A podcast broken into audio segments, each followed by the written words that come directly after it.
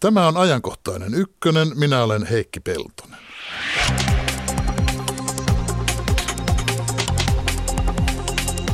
Suomessa on yliopistoja enemmän kuin useissa vertailumaissa. Ja ammattikorkeakoulut siihen vielä päälle. Pitäisikö tästä olla ylpeä vai noloissaan? Onko yliopistoverkosto tehotonta tuhlausta vai suomalainen menestystarina? Pitäisikö tätä tiheää verkostoa tiivistää, eli karsia? Tästä puhumme hetken kuluttua. Ranskan tiistainen lentoonnettomuus on herättänyt paljon kysymyksiä ja vahvoja tunteita. Surun lisäksi esiin on noussut myös lentopelko. Eikä tähän ole auttanut vaikka kuinka todetaan, että lentäminen on edelleen turvallisin tapa matkustaa. Puolen tunnin kuluttua puhutaan pelon anatomiasta. Miksi me pelkäämme epätodennäköisiä asioita, kuten lentoonnettomuuksia, vaikka järki sanoisi muuta? Radio 1 lähetysikkunassa voi osallistua keskusteluun.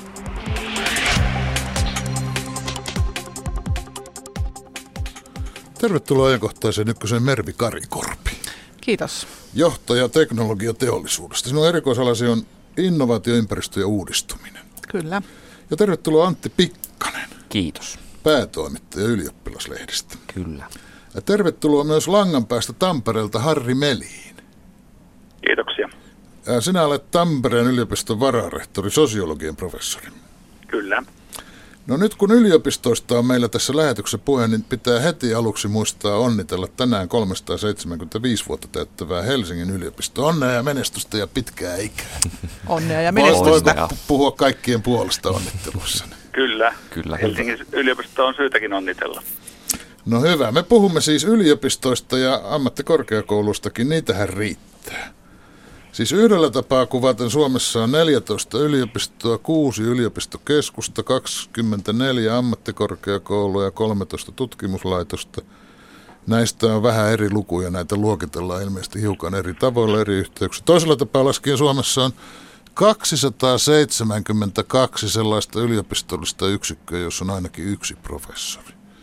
Näitä siis riittää. Silti ei taida irrota kaikille halukkaille opiskelupaikkaa, mutta pitäisikö meidän olla ylpeitä tästä sivistysmahdollisuuksien runsaudesta, Mervi?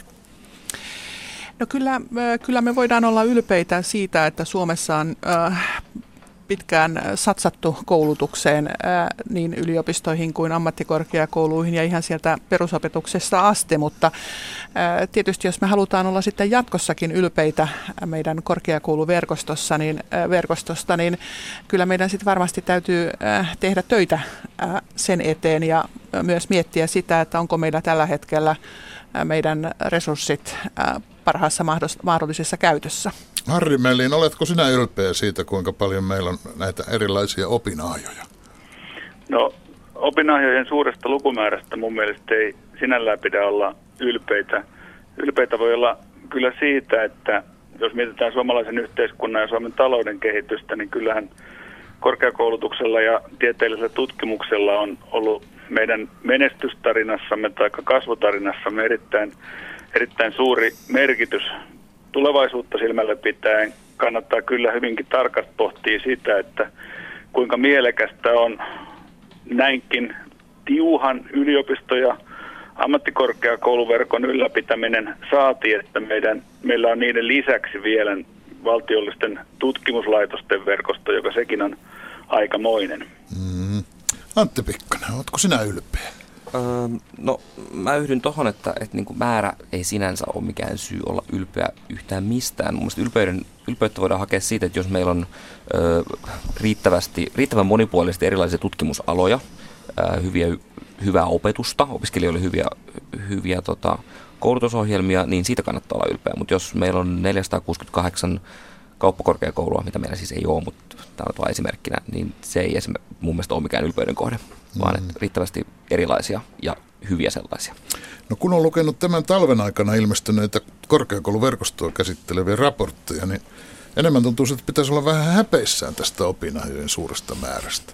Ja siis niitähän on. on tutkimus- ja innovaationeuvoston raportti jostain vuodenvaihteen nurkilta, elinkeinoelämän valtuuskunnan tilaama analyysi viime viikolta, kansainvälisen arviointiryhmän raportti alkuviikosta – Eilen julkistettiin Suomen yliopistojen yhteistoimintaelimen UNIFin asiantuntijaryhmien raportteja. Sinä Harri muuten etkö ollut mukanakin tässä työssä? Mä olin itse asiassa mukana kahdessa työryhmässä, että osallistuin vararehtorina sekä kauppatieteiden selvitystyöhön että yhteiskuntatieteitä koskeneeseen selvitystyöhön. No, onko mun vaikutelmani, olenko vain amatööri lukemaan vai onko vaikutelmani samanlainen kuin sinun, kun mä luin niitä, niin musta ne vaikuttivat aika sanoisinko maltillisilta, eli aika vähäisiä uudistuksia ehdottavilta. No, kyllä olen taipuvainen olemaan edelleenkin itseni ja sinun kanssa samaa mieltä siitä, että se työ, joka nyt saatiin tehtyä, ei vielä johda kovin merkittävään yliopistojen profiloitumiseen tai päällekkäisten toimintojen poistamiseen tai uudenlaisen työjaon kehkeytymiseen suomalaisten yliopistojen välillä, vaan että enempi vähempi tulevaisuus näyttää lyhkäisellä tähtäimellä siltä, että tämä meno jatkuu jokseenkin nykyisen kaltaisenaan. Enimmäkseen näissä kaikissa tarkastelussa, joita siis on runsaasti ilmestynyt, niissä halutaan karsia jotain, keskittää jotain, vähentää tai poistaa päällekkäisyyksiä. Samoja aineita ja asioita siis opetetaan ja tutkitaan liian monessa paikassa, mutta mikä siinä niin turmiollista on? Kun mietin nyt, saapa ainakin vaikka lääkäriksi aikava nuori ihminen valita, muuttaa opiskelemaan lähemmäs vai kauemmas, jos muuttaa pitää ollenkaan, niin. jos siis sisään pääsee. Niin, jos se, jos se opetus kaikkialla on yhtä hyvää? Se on se kysymys. Että jos meillä on sellainen tilanne, että jossain paikoissa, niin kuin itse asiassa tällä hetkellä kyllä onkin, jos ajattelen asiaa opiskelijan näkökulmasta, että jossain paikoissa sä saat parempaa ja jossain vähän huonompaa, siinä ei ole kyllä hirveästi järkeä. No mutta jotain eroahan paikoilla on. Niin ja kyllä, kyllä mä näkisin sitten kuitenkin myös, että jos me katsotaan myös sanotaan tässä talouden, talouden kontekstissa, että kuitenkin sanotaan korkeakoulujen rahoituskin suurelta osis, osuudelta, os, osalta tulee valtiolta ja pidän aika epätodennäköisenä, että meillä korkeakoulutuksen ja tutkimuksen rahoitus ainakaan hirveästi tule lähivuosina kasvaisi, niin sitten on myös tämä niin näkökulma, että miten me saadaan taloudellisesti parasta, parasta tulosta aikaiseksi nimenomaan lähtien tämän laadun ja, laadun ja relevanssin näkökulmasta. Ja, kuitenkin sanotaan, jos katsotaan ihan meidän ammattikorkeakouluyksiköitäkin tietyillä aloilla, niin nyt joitain vuosia äh, sitten, mitä on tehty näitä vertailuja, niin tutkintojen hinnat on aika erilaisia riippuen, missä sitä järjestetään. Eli siinä mielessä niin kun ehkä tavallaan tämä tarve tuota,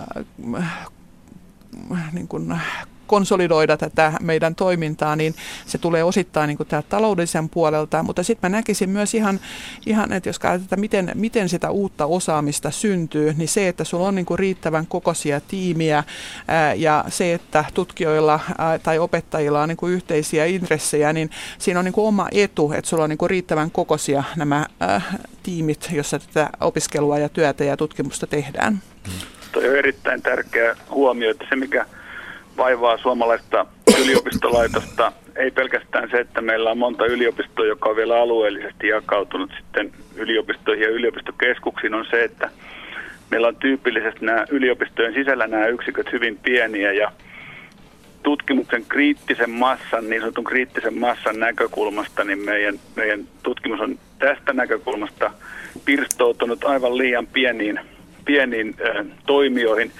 Sama vaimaa vähän koulutusta, että meillä on joitain sellaisia aloja, joissa periaatteessa yliopistolla on vaikkapa aloituspaikkoja 10, niin sinne saattaa olla 12 hakijaa tai jopa alle 10 hakijaa. Eli on joitain koulutus, koulutuksia, joihin on hyvin vaikea saada opiskelijoita. Toki on paljon aloja ja tutkinto-ohjelmia, jotka on huiman vetovoimaisia, vaikkapa nyt lääketieteet tai kauppatieteet kaikissa yliopistoissa, joihin on hyvin paljon hakijoita. Mutta sitten meillä on toisaalta paljon sellaisia, joissa aloituspaikkoja on runsaasti, mutta hakijapulaa ilmenee. Ja tämä koskee ihan samalla tavalla myöskin sitten ammattikorkeakouluja. Ja sitten yksi seikka vielä, joka haluaisin kiinnittää huomiota, on se, että yliopistolaitos on sangen hidas liikkeissään. Toki on tietysti hyvä, että yksi salaisuuksia, miksi yliopisto on kirkon ja armeijan ohella vanhimpia eurooppalaisia instituutioita, on sen tietynlainen hitaus liikkeessä, mutta ei suomalaiset yliopistot ole joillakin. Meidän on niin helppo ottaa uutta ja aloittaa kaikkea uutta. Siihen me ollaan kyllä valmiita. Mutta sitten jos meidän pitäisi luopua jostakin vanhasta, joka on käynyt joko tutkimuksellisesti tarpeettomaksi tai niin, että ei ole enää riittäviä perusteita, tai että koulutuksen näkökulmasta olisi tarkoituksenmukaista suunnata koulutusta johonkin toisaalle, niin tällaisesta meidän on hyvin, hyvin, hyvinkin vaikea luopua ja siksi meidän yliopistolaitos näyttää niin kuin rönsyilevältä ja hyvin monipolviselta ja rikkonaiselta. Kaikkea vanhaa tehdään, vaikka uutta tulee lisää. Eli mikä, ei siis tapahdu poisvalintaa. Mä huomasin, että jossain näissä papereissa käytetään tämmöistä uuskielen termiä, kun ei sanota, että lopetetaan. Pitäisi pois, pois valita. Niin, no siis ei sekään tota, siis kyllähän tavallaan kaikkea uudistamista voidaan, tai le- leikkaamista voi, siitä voi käyttää semmoista kiertoilmaisua kuin uudistaminen, että niin kuin käytetään vähemmän rahaa ja, ja leikataan, joten uudistetaan ihan hirveästi. Mm. Niin siinäkin on sitten niin oma ongelmansa, koska ei, ei, ei pieni yksikkö itsessään voi tarkoittaa huonoa opetusta tai huonoa tutkimusta. Onko, se, onko muuten, onko tämmöiselle tutkimus- ja opetusyksikölle joku optimikoko? No Vai vaihteleeko se paljon aloittain? Onko se niin, että jos on Vanha... yksi professori, niin ei siitä mitään itse asiassa tule? No vanha vitsihän on se, että matemaattisen tutkimusyksikön ideaali koko on yksi henkilö, mutta kyllä mä itse edustan yhteiskuntatieteitä ja sosiaalitieteitä, niin kyllähän meillä tällä hetkellä ajatellaan, että hyvässä tutkimusyksikössä pitäisi vähintään olla kymmenkunta professoria, että saadaan sen verran synergiaa aikaiseksi, että voidaan niin kuin tarttua laaja-alaisiin tutkimusohjelmiin, pitkäkestoisiin tutkimusohjelmiin, jotta voidaan varmistaa korkealuokkainen tohtoreiden seuraavan sukupolven koulutus ja jotta voidaan niin kuin varmistaa tällainen kansainvälistyminen, niin se edellyttää no, vähän enemmän kuin se perinteinen kahden professorin ainelaitos. Hmm. Joo, kyllä mä sillä lailla olen samaa mieltä, että ne ei varmaankaan ole tavallaan tämmöistä niin kuin eksaktia äh, totuutta sille, että juuri tämän kokoinen sen täytyy äh, vähintäänkin niin kuin olla, mutta kyllä varmaan joku sanotaan se, että äh, tuota, meillä on niin kuin vähintäänkin kymmenen professorin ryhmä, niin se kertoo, kun siinä on niin suuremmat mahdollisuudet kuitenkin jo sille, että ää, sä pystyt ää, niin myös niitä synergioita, synergioita rakentamaan, mutta toki, toki siihen liittyy sit hirveän paljon se, että sun saattaa olla niin kuin, sanotaan kymmenen hengen ryhmä ja ne kaikkien professoreiden tutkimusintressit on niin kuin täysin erilaisia, jolloin siinä ei sitten kuitenkaan sitä luontevaa, luontevaa yhteistyötä synny.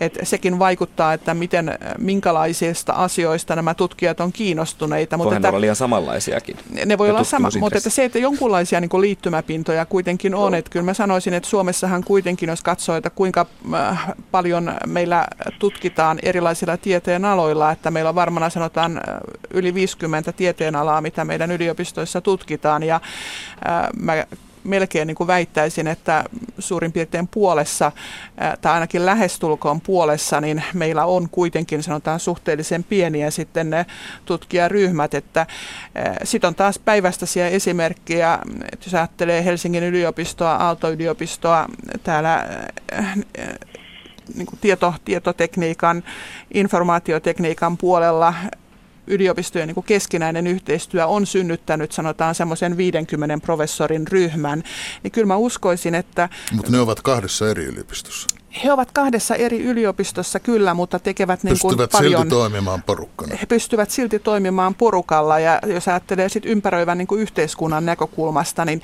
kyllä varmasti niin kuin tämän päivän maailmassa niin tällainen tuota, ryhmä on sitten keskimääräisesti kiinnostavampi kuin että jos meillä on, vaikka meillä olisi kuinka lahjakkaita yksittäisiä tutkijoita, jotka sitten toimivat yksin. Mutta eikö ole niin, että kun, kun, on, kun on vaihtoehtoa, niin on kilpailua? Kommentoi Harri Melin tätäkin väitettä. Mitä enemmän on vaihtoehtoja, sitä enemmän on kilpailu. Kilpailu on hyödyllistä. Mä kommentoin tätä myöhemmin, mutta mulla on tuohon äskeiseen lisätäkseni hyvä esimerkki täältä Tampereelta. Meillä on nyt jo muutaman vuoden toiminut Tampereen yliopiston ja Tampereen teknillisen yliopiston yhteinen PMT, eli biolääketieteen ja lääketieteellisen teknologian yksikkö, joka on siis kahden yliopiston y- yhteinen yksikkö, jossa on yhteinen alan tutkinto-ohjelma ja joka on koonnut tämän biolääketieteen ja lääketieteellisen teknologian tutkimuksen Tampereella yhteen. Se on onnistunut saavutta, saamaan 10 miljoonan rahoitusta sekä kotimaista että ulkomailta ja nostanut tietyillä tutkimuksen alueilla niin tamperelaiset toimijat ihan kansainväliselle huipulle, siis aivan maailman kärkeen. Ja rohkenen väittää, rohkenen väittää näin, että tota, ilman tätä voimien yhteenkokoamista sen kaltaista sen kaltaisia tota, aikaansaannoksia, joita täällä on jo tähän mennessä saatu, niin se ei olisi ollut mahdollista. No mitä tulee sitten tähän kilpailuhaasteeseen, niin tota, tutkijat kyllä mielellään sanoo, että me kil, kilvoilet, kilvoittelemme yhdessä niin, että me toimitaan kollegoiden kanssa ja kilvoitellaan yhdessä, että yliopistollisella tasolla semmoinen verinen kilpailu, sitä ei oikeastaan sitä ei katsota ihan aina hyvällä, että et, et pikemminkin niin, että okei me tehdään tutkimusta kyllä samalla alueella, mutta niin, että me koetetaan oppia, oppia toinen toisiltamme. No, että tässä on jatkuva jännite olemassa tämmöisen yhteis, yhdessä tekemisen ja yhteistyö ja sitten kilpailun välillä. Mm. Teillähän siellä Tampereella, Harri Melin, suunnitellaan kahden yliopiston ja yhden ammattikorkeakoulun yhteistä. En nyt tiedä yhteistä mitä, kun sanaa yhdistäminen ei ainakaan teidän yliopiston rehtorin mukaan pidä käyttää, mutta jotain yhteistä te siellä puuhailette. No me ollaan rakentamassa Tampereelle kokonaan uudenlaista korkeakouluyhteisöä, jossa olisi kyllä tarkoituksena laittaa kolmen tamperelaisen korkeakoulun toimintoja sillä tavalla yhteen, että me tultaisiin toteuttamaan uudenlaisia tutkinto-ohjelmia, jossa ei olisi erillisiä tutkinto-ohjelmia Tampereen yliopistossa, teknisessä yliopistossa tai ammattikorkeakoulussa, vaan niillä aloilla, joissa meillä on mahdollista niin kuin laittaa koulutuksia yhteen, niin me tehtäisiin yksi kandidaattiohjelma, jonka suoritettuaan opiskelija pystyy siirtymään täysillä kelpoisuuksilla työelämään, tai hän voisi jatkaa tämän koulutuksen jälkeen soveltuviin maisteriopintoihin. Eli me toteutettaisiin Suomessa Polonian mallin mukainen kaksiportaisuus ja mahdollistettaisiin opiskelijoille tällaiset jouska, joustavat opintopolut niin, että hänen ei opiskelijaksi tullessaan tarvitsisi ihan heti tietää, että mikä musta isona tulee, vaan hän voisi tehdä valintoja opintojen aikana. Ja samalla meillä olisi tarkoitus tietysti vahvistaa tamperelaista tutkimusta niin, että me rakennettaisiin meidän vahvojen tutkimuksen tutkimusalueiden rajapinnoille uusia, uusia kosketuspintoja ja tätä kautta koitettaisiin löytää niin kuin tutkimukseen uutta vauhtia ja uutta jäynää. Mennäänpä vähän tähän yliopistojen ja ammattikorkeakoulujen väliseen työnjakoon, jos, jos niillä nyt on työnjakoa teoriassa, mutta en tiedä kuinka hyvin käytännössä. Onko tässä kahden, korkea, kahden lajin korkeakoulun järjestelmässä yleensä järkeä vai pitäisikö kaikkien hynttyt lyödä yhteen? Antti. No siis on siinä, siinä on ollut ihan fiksu ajatus taustalla alun perin silloin, kun 90-luvulla ammattikorkeakoulut on, luotu. Ja on, siis on edelleenkin, mutta se ei ole välttämättä toteutunut ihan siis, tai siinä on tarkoitus ollut pitää tutkimus ja, ja, ja tota, pitää huolta laadukkaasta tutkimuksesta ja tota, ja sitten taas niin kuin huolehtia siitä, että on myös käytännön lähe, läheistä koulutusta, joka valmentaa työelämää ja näin. Mutta se on johtanut myös sellaiseen tilanteeseen, että esimerkiksi monet ammattikorkeakoulututkinnot ei ole ihan tasa-arvoisia yliopistotutkintojen kanssa. Niistä ei välttämättä pääse jatko-opiskelemaan samalla tavalla, vaikka niistä pitäisi päästä. Eli ne on sit niin kuin, siitä on tullut sellainen tilanne, että, että ne ei ole niin kuin opiskelijoille ää, yhtä hyviä. Mm-hmm. Ja se on ongelma. Mitä sanot Mervi Joo, tuota... Teillehän tämä luulisi teknologiateollisuudessa sopivan, että jossain tehdään diplomi-insinööriä, jossain tehdään insinöörejä ja kaikki valjastetaan suomalaisen teknologian kehitystyö kykynsä no, mukaisella tavalla. No, no, me ollaan tietysti eh, ihan on hienoa, juttu, hienoa, että Tampereella tämmöinen Tampere 3-hanke on meneillään ja ollaan mielellään siinä keskustelussa mukana. Eh, noin kokonaisuutena niin eh, tietysti on tärkeää, että me ei, me ei niin kuin menetetä niin kuin näiden uudistuksen aikana sitten tavallaan semmoisia hyviä asioita, mitä meidän korkeakoulujärjestelmässä on tähän mennessä luotu. Että meillähän ammattikorkeakouluilla niin on, se on mahdollistanut sen, että Suomessa sanotaan myös ammatillista väylää pitkin sä pystyt etenemään korkeakouluopintoihin. Aika suuri joukko, sanotaan noin kolmas osa keskimäärin ammattikorkeakoulujen opiskelijoista on sellaisia, että he ovat aikaisemmin tehneet ammatillisen tutkinnon, olleet ehkä välillä työelämässä ja sitten jatkaneet ammattikorkeakouluopintoihin. Ja tämähän on tavallaan sellainen ominaisuus meidän korkeakoulujärjestelmässä, joka on itse asiassa Euroopassakin aika uniikki. Ja olen itse kyllä sitä mieltä, että jos ajattelee, miten niin kuin työelämä kehittyy. Että meidän pitää niin kuin jatkossa pitää huoli siitä, että tätä ammatillista niin kuin väylää tässä mielessä ei kadoteta. Eh, varmasti mä uskon, että ammattikorkeakoulujen ja yliopistojen välillä niin meillä on vielä paljon tehtävää sen yhteistyön lisäämiseksi ja parantamiseksi, että meillä on ehkä pikkusen ollut niin kuin sellainen aina ajatus, että sun täytyy aina niin kuin se oppiminen hankkia, että kun sä tulet opiskelemaan johonkin korkeakouluun, niin on ehdottoman tärkeää, että se oppiminen tapahtuu niin kuin nimenomaan sitten siinä instituutissa. Ja siinä mielessä se, että tämmöinen aikaisemmin hankittu osaaminen, oli se nyt sitten toisessa korkeakoulussa tai työelämässä, niin meidän pitäisi pystyä paremmin se, se huomioi, huomioimaan.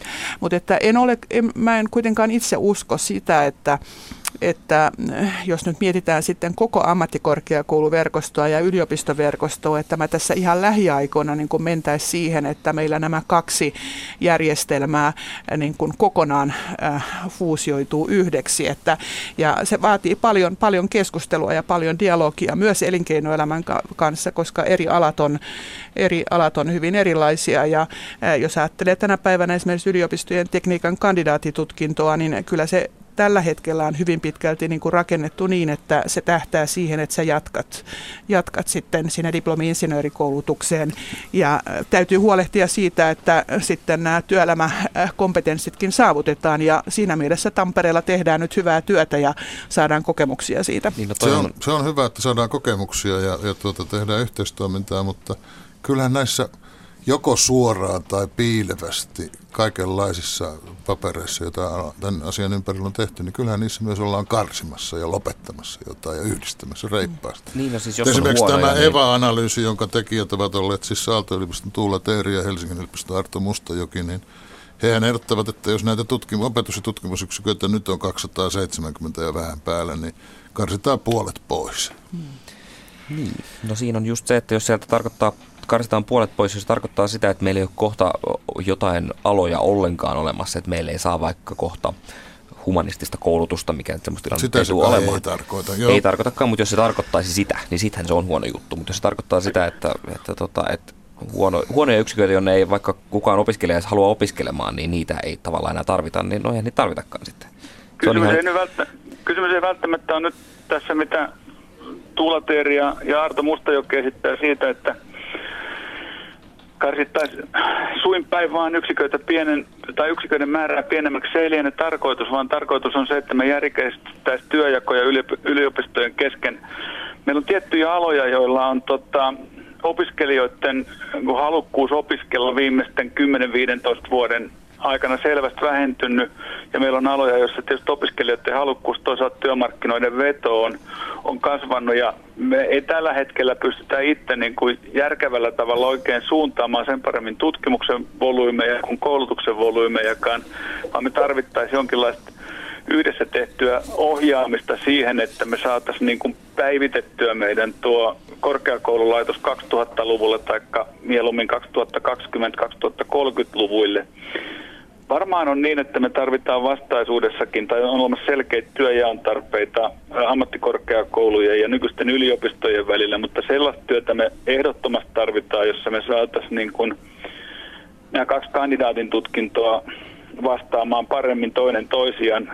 Minusta on aivan järjetöntä, että opiskelija – tekee ammattikorkeakoulussa 210 opintopistettä, siis neljän vuoden opinnot vastaavan sosionomin tutkinnon ja sitten hän hakee yliopistoon opiskelemaan sosiaalityötä, niin kaikkein pari, pahimmillaan tai parhaimmillaan tästä 210 opintopisteen tutkinnosta yliopisto lukee hyväksi 25 opintopistettä, eli vajaan puolen vuoden opinnot ja opiskelija joutuu niin kuin neljän vuoden opintojen jälkeen aloittamaan tavallaan tutkinnon tekemisen alusta. Mm. Ja tämän kaltaisia opiskelijoita Suomessa ei ole vähän ja pikemminkin on niin, että tota, ikään kuin virta ammattikorkeakoulusta yliopistojen tai maisteritutkintojen suuntaan pitkässä juoksussa on ainakin kasvamassa. Ja tänne meidän pitäisi saada niin kuin toimivat käytännöt ja yhteistyötä ja työjakoa meidän nykyisten korkeakoulujen välillä kehitettyä aika tavalla. Sä koko ajan puhut kuitenkin mieluummin yhteistyöstä ja työnjaosta kuin karsimisesta. No mutta ky, mun täytyy sanoa, että kyllä, kyllä mä olen niin nyt sitä mieltä, että kyllä meidän täytyy olla niin sillä lailla niin rehellisiä, että jos me ihan oikeasti niin halutaan satsata siihen laatuun ja relevanssiin ja halutaan niin kohdentaa myös äh, voi resursseja, äh, euroja äh, laadun ja vaikuttavuuden parantamiseen, niin kyllä se käytännössä tarkoittaa sitä, että meidän täytyy pystyä myös niin näitä hallinnollisia rakenteita katsomaan. Ja käytännössä se jollain aikavälillä sitten minun mielestäni merkitsee sitä, että niitä yksiköitä äh, on vähemmin. Puhunko minä nyt brutaalisti, kun mä puhun lopettamisesta ja karsimista ja sinä puhut hallinnollisten yksiköiden läpikatsomisesta? Ja... No sanotaan, että ehkä niin, että, ehkä, ehkä niin, että se kuitenkin pitäisi mun mielestä, äh, jotta me päästäisiin parhaaseen lopputulokseen, niin sehän olisi hirveän tärkeää, että se lähtee niin kuin siltä tarkastelulta, että se lähtee niin kuin sen, sen lisäarvon tuottamisen näkökulmasta. Et sen sijaan, että sä sanoisit, että laitetaan ruksit tämän päälle ja sitten tuota, tämä säästetään, niin jollain tavalla tässä tarvitaan nyt sitä, sitä, äh, sitä työntekoa niin kuin täällä kansallisella tasolla, tieteen alan äh, verkostoissa tai osaamisalueverkostoissa sekä sitten siellä ihan korkeakoulutasolla. Et meidän täytyy ihan aidosti katsoa, että, että minkälaista lisäarvoa me ollaan niin kuin rakentamassa ja sitten miettiä niin kuin ne rakenteet. Mutta lopputulema mun mielestä sitten rakenteellisesti tulee olemaan sellainen, että meillä niitä yksiköitä tulee olemaan ja korkeakouluja vähemmän. Niin siis ei varmaan korkeakouluja niin kuin automaattisesti tarvitse, pidä olla sijoiteltuna ympäri Suomea, jotta opiskelijat voisivat hakeutua lähelle opiskelemaan. Ei, ei koska ei se... Kyllä ne rovaniemeläiset kauheasti pelkäävät, että sieltä lopetetaan se on, yliopisto tai yhdistetään se Oulun yliopisto. Se on sitten peruskoulun tehtävä huolehtia. Kajaanissa että... ne pelkäävät kovasti sitä, että sieltä loppuu mikä yksikkö siellä nyt onkaan ja niin edelleen. Se on niin. Mutta ei, ei se, että jos Oulun ja Lapin yliopistot vaikka yhdistyisi pohjoisen yliopistoksi, niin sen ei välttämättä tar- tarvitse tarkoittaa sitä, että yliopistokoulutus Lapista loppuisi, vaikka, vaikka siellä olisi yksi yhteinen toimija. Tampereellakin kehitys voi parhaimmillaan johtaa siihen, että me lakkautetaan kolme kolme toimia ja niiden tilalla on yksi toimija. Me ei tiedetä, mikä on Tampere kolme prosessin lopputulos, mutta että jo, jo tämän kaltaiset yhteistyöpohdinnat, joita on menoilla muuallakin. Oulussa ollaan miettimässä myöskin yliopisto- ja ammattikorkeakoulun yhteistyön ihan uudenlaisiin muotoihin, niin nämä voi tuottaa sitä, mitä toimittaja tuolla sanoo karsimiseksi, tai ne voi tuottaa järkevämpiä tota, ja taloudellisesti parempia toimintamuotoja. Mutta yksi, jota mä haluaisin korostaa, on se, että kun meillä on nyt aika jyrkkä tämä asetelma niin, että meillä on hirvittävän hyvä yliopistolaitos ja maailman poikkeuksellisen ammattikorkeakoululaitos, ja tämä jako on jotenkin pyhä ja koskematon, että mahdollistettaisiin niin kuin monipuolinen ja, ja tota, monipuolinen kehittäminen ja mahdollistettaisiin erilaiset kokeilut ja katsottaisiin, mitä niiden, mitä niiden jälkeen on, on niin kuin voi olla syntymässä, eikä että me taas naulattaisiin kiinni siihen, joka on rakennettu joskus 90-luvulla sen ajan poliittisessa tilanteessa ja sen ajan työvoimatarvetilanteessa. Että tässä pitäisi katsoa pikemminkin musta tulevaisuuteen kuin siihen, että missä me ollaan nyt tai missä me oltiin eilen. Mm. Mutta sanokaapa kaikki vielä, jos siis muutosta tai kun siis muutosta tarvitaan, niin mikä sitä muutosta huutaa eniten, opetus vai tutkimus? Saavatko opiskelijat nykyään olla huonoa opetusta vai syntyykö liikaa keskinkertaista tutkimusta? Kummasta tässä enemmän on kyse? Antti Pikkunen. No sekä, sekä että, mutta mä, mä keskitän tai kiinnitän huomiota ehkä enemmän tuohon tuohon opetukseen, koska se on se tota, se on aika hyvä mittari just, että miten, miten opiskelijat, hake, opiskelijat hakeutuu paikkoihin opetuksen perässä. Jos ne valmistuu ajallaan, jos ei ne ö, käy kursseilla jne, jne, jne, se johtuu siitä, että ne saa huonoa opetusta. Mm. Se on niin yksinkertaista. Kumpaa sinä painottaisit, Mervi No, mä sanoisin, että molemmat on tärkeitä. Et meillä on, jos me katsotaan tutkimuksessa, tieteenteossa, niin me ollaan selkeästi 2000-luvulla jääty jälkeen monista, sanotaan Euroopan maistakin, jotka oli, joita edellä oltiin ennen. Ja sitten mä olen itse myös sitä mieltä, että meillä on niin opetuksen eteen tuota, sen eteen on myös paljon tehtävä, tehtävä töitä ja se on ihan yhtä tärkeä niin kuin painopiste tässä uudistuksessa. Harri Belin, sinun osaksi tulee sanoa loppusanat tässä. Kumpi, kumpi, kummassa mättää, tutkimuksessa vai opetuksessa? Yliopistoa ei olisi olemassa, jolle ei olisi opetusta, tutkimusta ja opetusta. Yliopistojen tehtävä on tuottaa uutta tietoa ja siirtää sitä seuraaville asiantuntijasukupolville. Sekä se, mikä meillä mättää, niin jos meillä joku mättää, niin silloin vastaus on, että mättää kummassakin. Me tarvitaan uudistuksia sekä tutkimuksen että opetuksen alueella. Selvä. Kiitoksia teille kaikille kolmelle. Sinä voit Harri Meliin sulkea puhelimen tämän Toivottavasti se ei ole aivan kuuma, joku tässä kun niin kauan joutunut pitämään sitä auki. Ei suinkaan, no hyvin mielenkiintoinen keskustelu. Ja jos on, niin teknologiateollisuuden täytyy palkata parempia insinöörejä, jotka parantaa laitteita. Kiitos, kiitos, kiitos myös teille Mervi Karikorpi ja Antti Pikkanen. Kiitos. Kiitos.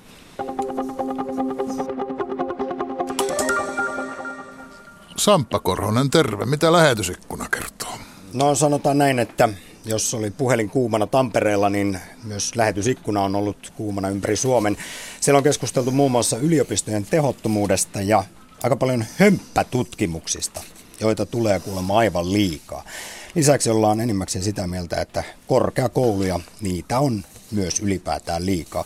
Puhutaan myös yliopistoja vaivaavasta ongelmasta. Kysytään, onko se tiedettä, että enin osa energiasta menee apurahojen ja jatkosopimusten metsästämiseen?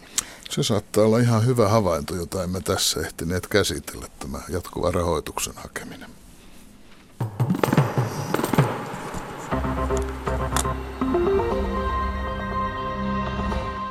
Etelä-Pohjanmaa on Suomessa ainoa maakunta, joka ei ota vastaan pakolaisia. Seinäjoelle on saapunut vuosien varrella muun muassa mianmarilaisia ja kongolaisia, mutta tällä hetkellä poliitikot eivät halua kaupunkiin uusia pakolaisryhmiä. Lapsemme. Kyllä. Mm. Joo. Lapsemme. Joo. Kongosta Ruandaan painut Pancrase Rusindana on asunut perheineen Seinäjoella kaksi ja puoli vuotta. Viiden lapsen isä opiskelee suomen kieltä ja kulttuuria Lapualla muiden maahanmuuttajien kanssa. Kongolaisryhmän jälkeen Seinäjoki ei ole ottanut vastaan uusia pakolaisia ja sama linja jatkunee, arvioi kaupungin sosiaalityön tulosaluejohtaja Päivi Saukko. Pakolaishuollon palvelut ikään kuin tulevat alas ajatuksia, että uusia ryhmiä ei olla nyt näillä näkymin ottamassa. Seinäjoelle on saapunut reilun pari vuosikymmenen aikana vajaa 200 pakolaista. Heistä merkittävä osa on jäänyt kaupunkiin, kertoo pakolaistyöntekijä Armi Itäpalo. Erityisesti myönmarilaisia on jäänyt ja myöskin tänne on Savonlinnasta ja Mikkelistä ovat tulleet tänne muuttaneet. Täällä on tosi hyvä myönmarilaisyhteisö, jotka auttavat toinen toistensa erilaisissa asioissa. Vaan minkä taatta lähittää sieltä Savonlinnasta ja Mikkelistä Pohjanmualle? Voi Kongon poika ja Purman tyttö, minkä teittä. No nyt ei muuta kuin komento takas. Mars kaikki Pohjanmaan pakolaiset Seinäjoen aseman lastauslaiturille. Juna lähtöö justiisa.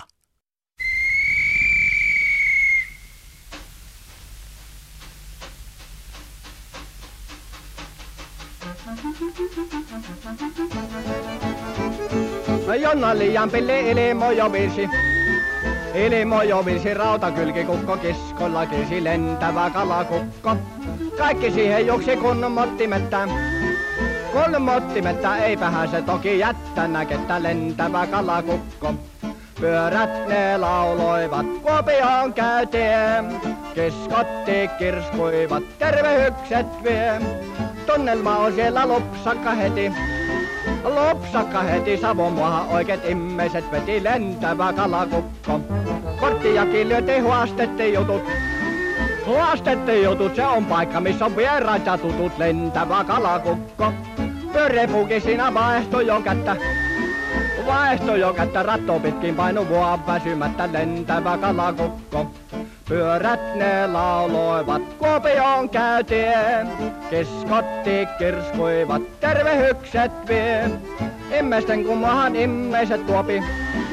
Immeiset tuopi aamusella vettä kallasta juopi lentävä kalakukko.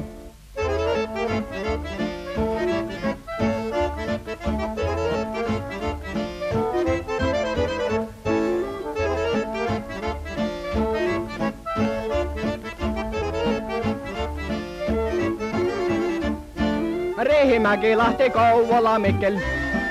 Kouvola, Mikkel, siipilöissä loisti rauta ja nikkel lentävä kalakukko. Kuopiossa ollaan purkaus alkaa. Purkaus alkaa asemalla, oiko väsynyttä jalka lentävä kalakukko. Samppa, tuo Ranskan lentoonnettomuus puhuttaa ja vissiin vähän pelottaakin. Kyllä, herättää paljon tunteita. Varmasti osaltaan siksi, että siihen liittyy vielä mysteereitä ja avoimia kysymyksiä, mutta myös siksi, että se tapahtui turvallisessa Euroopassa eurooppalaisille lentoyhtiöille. Ja kuten sanoit, lentopelkoa on ollut havaittavissa. Ylipäätään aika moni jännittää metalliputkilossa reissaamista kilometrien korkeudessa. Niin, sitähän on semmoista yleistä lentopelkoa jollakin ihmisillä josta on vaikea päästä eroon, mutta Eikä tämä onnettomuuksien sitä... myötä voi tulla sitä lentopelkoa ja kammua muillekin kuin niille, jotka siitä aina ovat kärsineet. Kyllä, vaikka todellisuus on niin, että matkustajan riski kuolla lentoonnettomuudessa on yksi 14 miljoonasta. Hetkinen, miten päin laskettuna?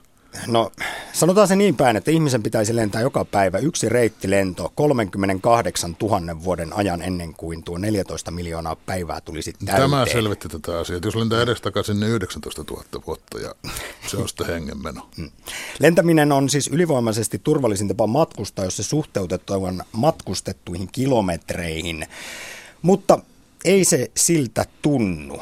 Siis jos verrataan vaikka siihen, että lentokoneen jälkeen turvallisimmat kulkuvälineet ovat järjestyksessä juna ja bussi ja riskialttiimmat puolestaan suojaamattomat kulkuvälineet, kuten mopo, moottoripyörä ja polkupyörä. Siis oliko tämä lentävä kalakukku toiseksi heti lentokoneen jälkeen? Kyllä, kyllä oli. Hienoa. Nyt kysytään, että miksi pelkomme ovat usein niin järjettömiä? Emme osaa ajatella rationaalisesti eri vaarojen todennäköisyyksiä. Aloitetaan kuitenkin sillä, että miksi ylipäätään pelkäämme niin eri tavoin, yksilöllisesti eri asioita. Toiset ovat täysin pelottomia ja jopa tyhmänrohkeita, kun taas toisille kaikki asiat aiheuttavat housujen tutinaa.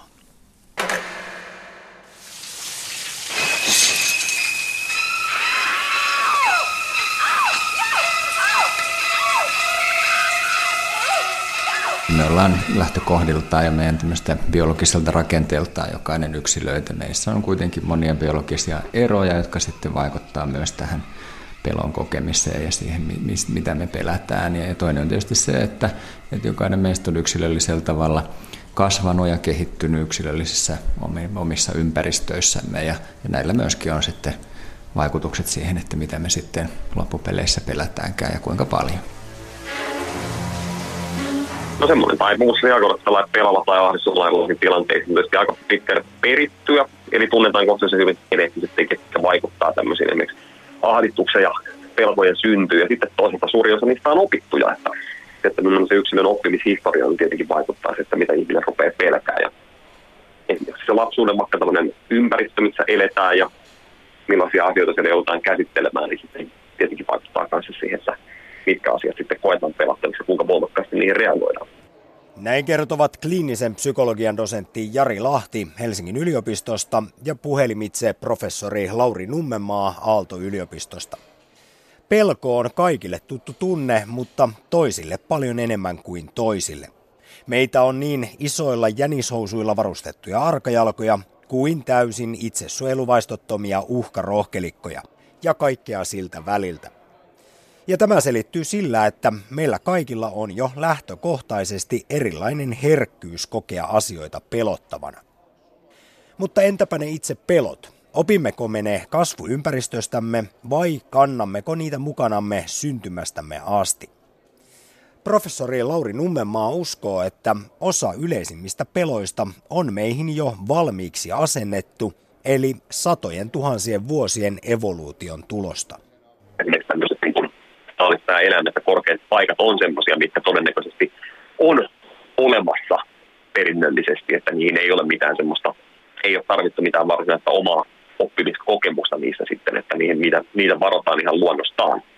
Mutta tietenkin kaikki ihmiset eivät sitten niitä pelkää sille sairaalassa sillä tavalla, että se haittaa sitä omaa elämää. Mutta näilläkin ihmisillä, ketkä ei pelkää vaikka korkeita paikkoja, niin tämmöinen, tai vaikkapa käärmeitä, niin sen käärmeen pelko on ehkä sitten helpompi niille ihmisille opettaa kuin jonkun toisen asian pelkääminen, mikä ei sinällään ole ehkä sitten biologisesti niin merkityksellinen. Kliinisen psykologian dosentti Jari Lahti Helsingin yliopistosta. Nykyisin sitten varmasti haasteena on se, että, että, että nykyympäristö on, on noin niin kuin ihmisen kehitykseen nähden muuttunut niin kerta kaikkiaan nopeasti, että ehkä tämä meidän biologinen järjestelmä ei ole aivan pysynyt mukana siinä muutoksessa sitten. Ja, ja tämä näkyy varmasti pelkojen kohdalla monellakin tavalla, esimerkiksi sillä, että että monia semmoisia asioita, mitä nykyyhteiskunnassa olisi, olisi ihan järkevää ja ihan, ihan luonnollista pelätä, niin niitä ei välttämättä sitten pelätä, kun taas sitten semmoisia asioita, jotka, jotka ei ehkä nykyihmisen kannalta ole niin merkittäviä, niin niitä sitten saatetaan pelätä hyvinkin paljon. Onko se sellainen vanha viisaus ja totuus kuitenkin, että vieraat asiat pelottavat. Toisia vähemmän, toisia enemmän, mutta kuitenkin. No juu, jos tästä jos palataan siihen tosiaan siihen, siihen vaikka Afrikan savanneille joskus 100 000 200 000 vuotta sitten, niin, niin ehkä on jollakin lailla ymmärrettävää, että, että kun ruokavarat on, on kovin niukat ja elämä on pienestä kiinni, niin, niin se yksikkö, missä, missä sitten tuo selviäminen tapahtuu, on se, on se kotiheimo tai kotikylä, mikä siellä sitten onkaan. Ja, ja siinä maailmassa ehkä sitten se, se naapurikylän miesten tai ihmisten paikalle tuleminen niin, niin saattaa merkitä jonkunlaista uhkaa sitten sen oman selviämisen kannalta. Ihmiskunnan nopea kehitys on myös osasyy sille, miksi välillä tuntuu siltä, että meillä on monia järjettömiä pelkoja. Me olemme matkanneet silmänräpäyksessä luolista kerrostaloihin ja internettiin, mutta aivomme ovat edelleen samat, jotka kehittyivät varomaan väijyvää leijonaa tai ruuat ja naiset varastavaa vierasta. Pelko on ollut valttia. Jos pusikosta on kuulunut rasahdus, on ollut parempi juosta pakoon kuin ajatella, että ei siellä todennäköisesti mitään vaaraa ole. Ai! No niin, minkä? Naama. Ei naama. Mikä? Todellakin Ottaa. naama. Ei naama. Naama. Kyllä, sen verran uskaltaa nähdä naama. Hei, ai, Hei, ai, kolme, ai, kaksi, ai. yksi.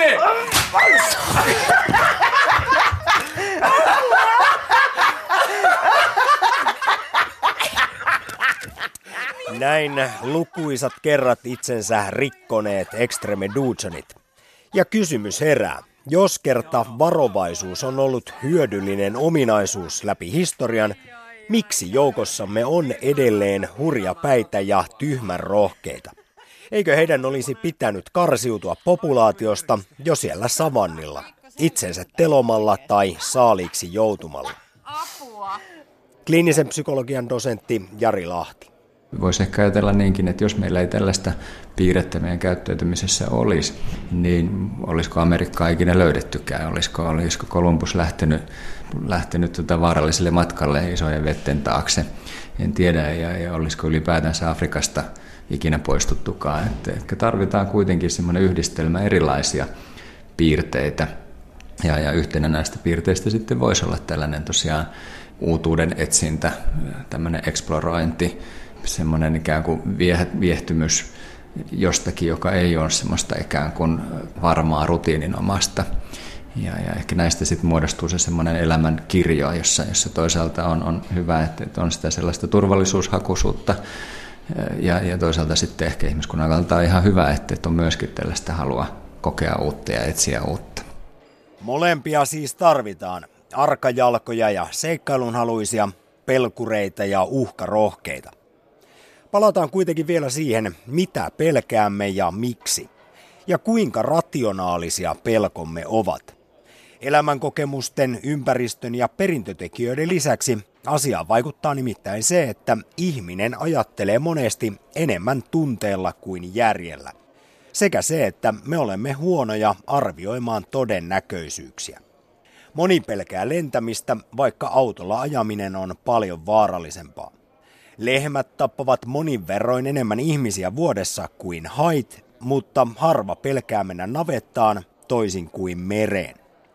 Meillä saattaa olla myös kutina lottovoitosta, vaikka todellisuudessa onnettomuus lottokuponkia hakiessa kioskilta on monessa tapauksessa paljon todennäköisempää kuin sen seitsemän oikein saaminen. Professori Lauri Nummenmaa Aalto-yliopistosta ihmiset on niin ensinnäkin huonoja arvioimaan todennäköisyyksiä sille, että jotain pahaa sattuu ja ihmisillä on tosi yleinen taipumus yliarvioida tästä epätodennäköistä, mutta dramaattisten tapahtumien todennäköisyyttä ihan implisiittisesti. Ihmiset kuvittelee, että ne lento-onnettomuudet on paljon todennäköisiä, todennäköisempiä kuin auto-onnettomuudet, vaikka he tietäisivätkin, että päinvastoin, päinvastoin on, johtuen ehkä siitä, että kuinka paljon niitä mediassa ja tällä tavalla käsitellään. Eli se ehkä perustuu tähän ihmisten tämmöiseen vinoutuneeseen arvioon siitä, että mikä on todennäköistä ja mikä ei. Sitten toisaalta yleinen irrationaalisten asioiden pelko, niin toisaalta perustuu siihen, että, että niin kuin sanoin, pelkomekanismin teho johtuu siitä, että se on niin helppo käynnittää laukasta, että ihmiset oppii erilaisia pelkoja helposti. Ja sitten tämä, tämä mikä on tietenkin ihan hyvä asia, joissain tilanteissa, että pelot, pelot voi syntyä nopeasti, niin se tietenkin monesti tilanteissa saattaa olla haitallinen, koska se saattaa väärin kytkeytyä tämmöisissä irrationaalisissa tilanteissa se pelkomekanismi.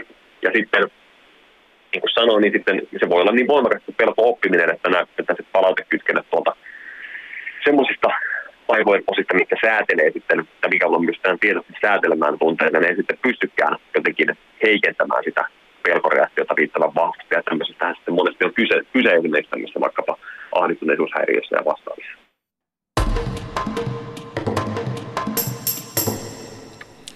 Näinä aikoina sitä kiinnittää huomiota kaikkiin myönteisiin merkkeihin Suomen talouselämässä ja työelämässä. Nyt on ilmestynyt yllättävä ehdokas hyvän työnantajan tittelin saajaksi, Finnair. Finnair ostaa uusia lentokoneita niin, että koko kaukoliikennelaivasto kasvaa. Se, mikä tässä on yllättävää ja myönteisesti yllättävää, on, että Finnair lupaa 200 uutta työpaikkaa jokaista lisäkonetta kohti. Viisi konetta lisää, tuhat uutta työpaikkaa. Puolet lentämään, puolet muihin töihin. Niin kauan sitä on tottunut Finnaarissakin jatkuvaan väen vähentämiseen, että uutinen pitää kahteen kertaan kuulla ja lukea. Mutta uskottavahan se on, ellei nyt sitten kuitenkin ole liian hyvä uskoinen. Täytyy muistuttaa, että tällä julistuksella Finnair pääsee vasta ehdolle siihen hyvän työnantajan titteliin.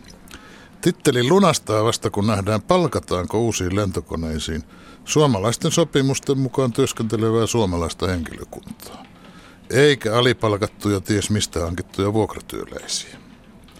Toivossa on kumminkin hyvä elää. Kevätkin tulee. Äsken olivat tuossa pelosta puhumassa professori Lauri Nummenmaa Aalto-yliopistosta ja kliinisen psykologian dosentti Jari Lahti Helsingin yliopistosta. Lähetyksen alkupuolella puhuimme suomalaisista yliopistoista. Mukana teknologiateollisuuden johtaja Mervi Karikorpi – ylioppilaslehden päätoimittaja Antti Pikkanen ja Tampereen yliopiston vararehtori Harri Meliin. Tämän lähetyksen rakensivat kanssani Pasi Ilkka, Samppa Korhonen ja Terhi Tammi. Minä olen Heikki Peltonen.